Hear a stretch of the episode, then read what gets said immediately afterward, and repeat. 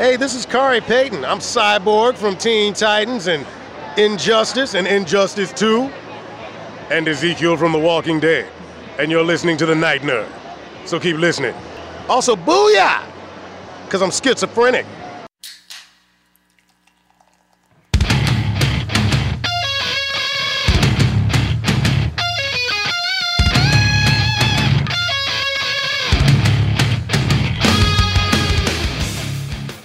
Welcome to the Night Nerd Podcast. I'm your host Lance. It's Tuesday, so we're going to talk some TV and movies.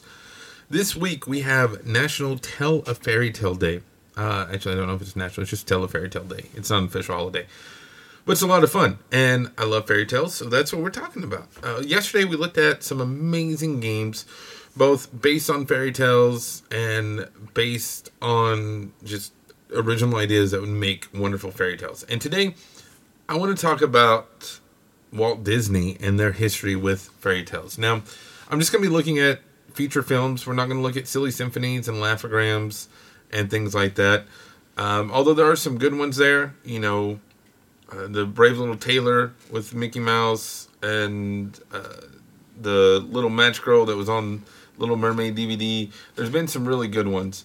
I want to talk about the Disney films that are based on fairy tales, and there's there's a few, you know.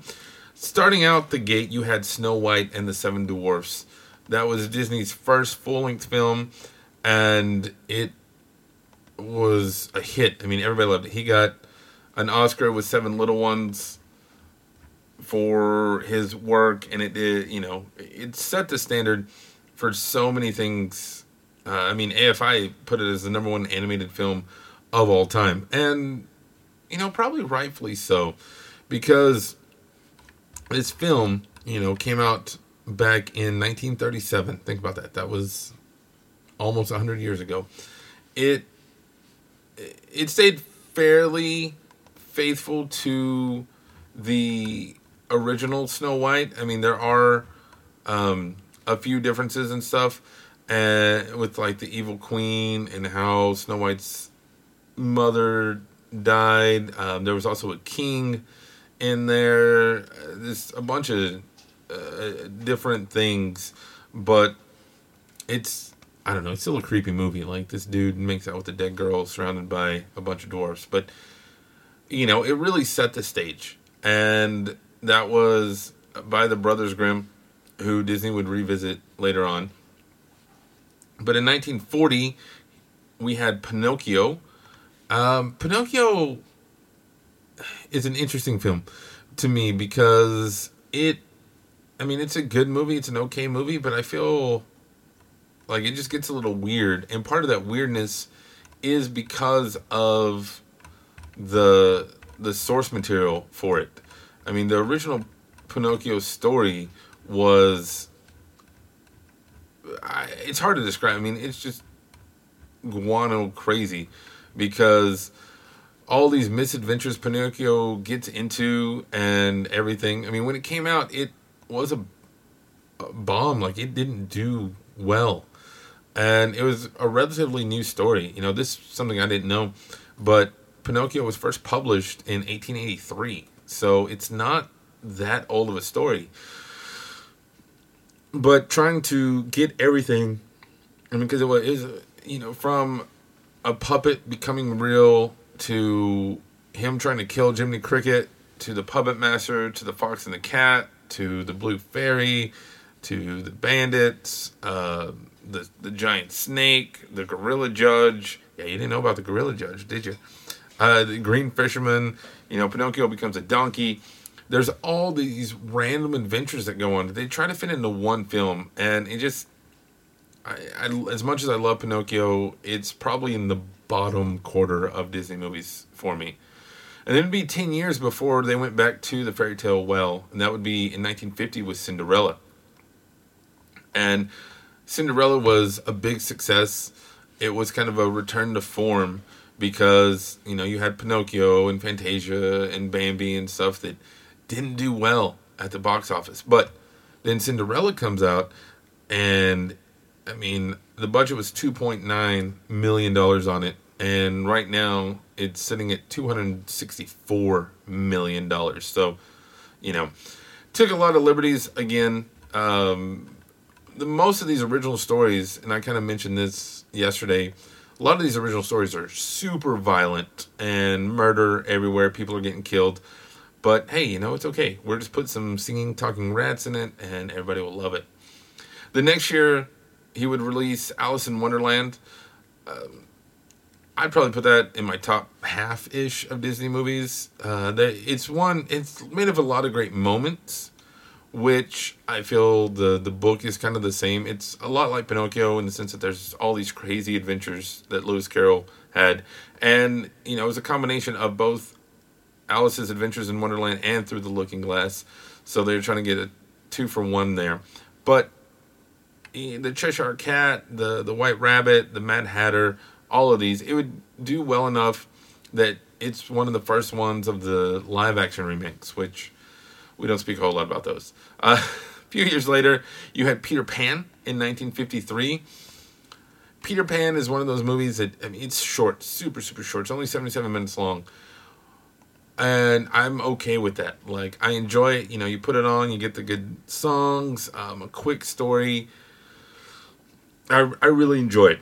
You know, out of these that we've talked about so far, um, it's it's my favorite.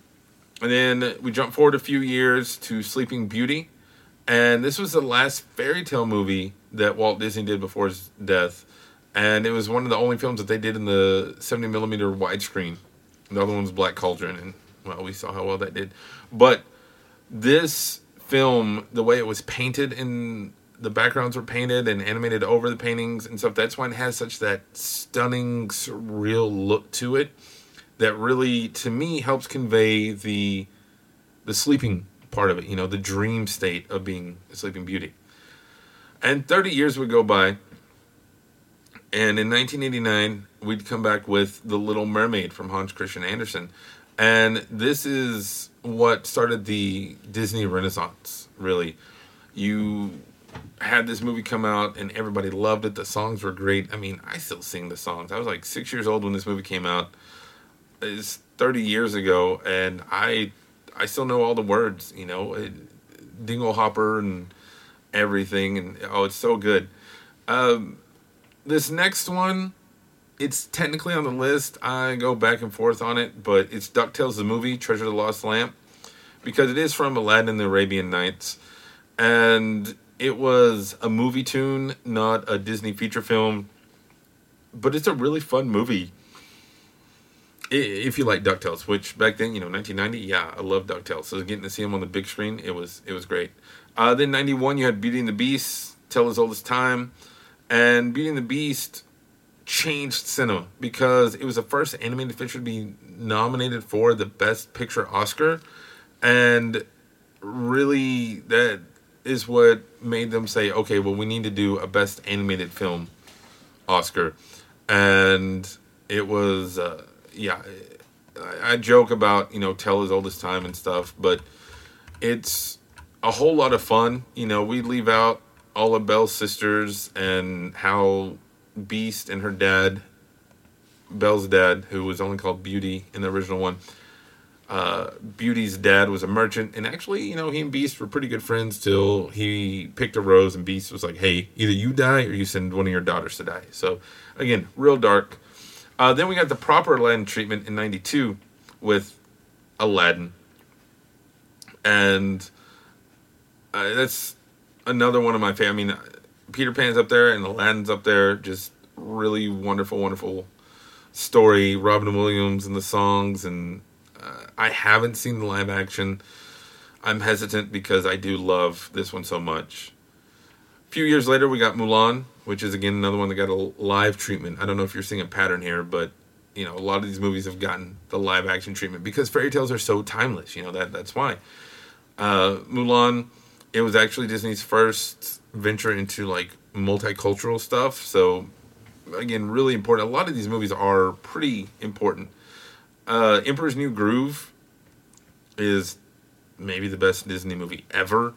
And I watched a, a fun documentary. There's one floating around about, or not a documentary, it's a story about the documentary that we'll never see. Uh, sometimes it pops up on YouTube, the documentary does, but how this movie was just insane, like how they made it and everything. It's just a whole lot of fun. Uh, I posted on my personal Facebook. If I can find it, I'll, I'll share it on the Night Nerd Facebook. But it's goofy and silly and wonderful. About 10 years later, we got The Princess and the Frog, which was the first going back to traditional animation.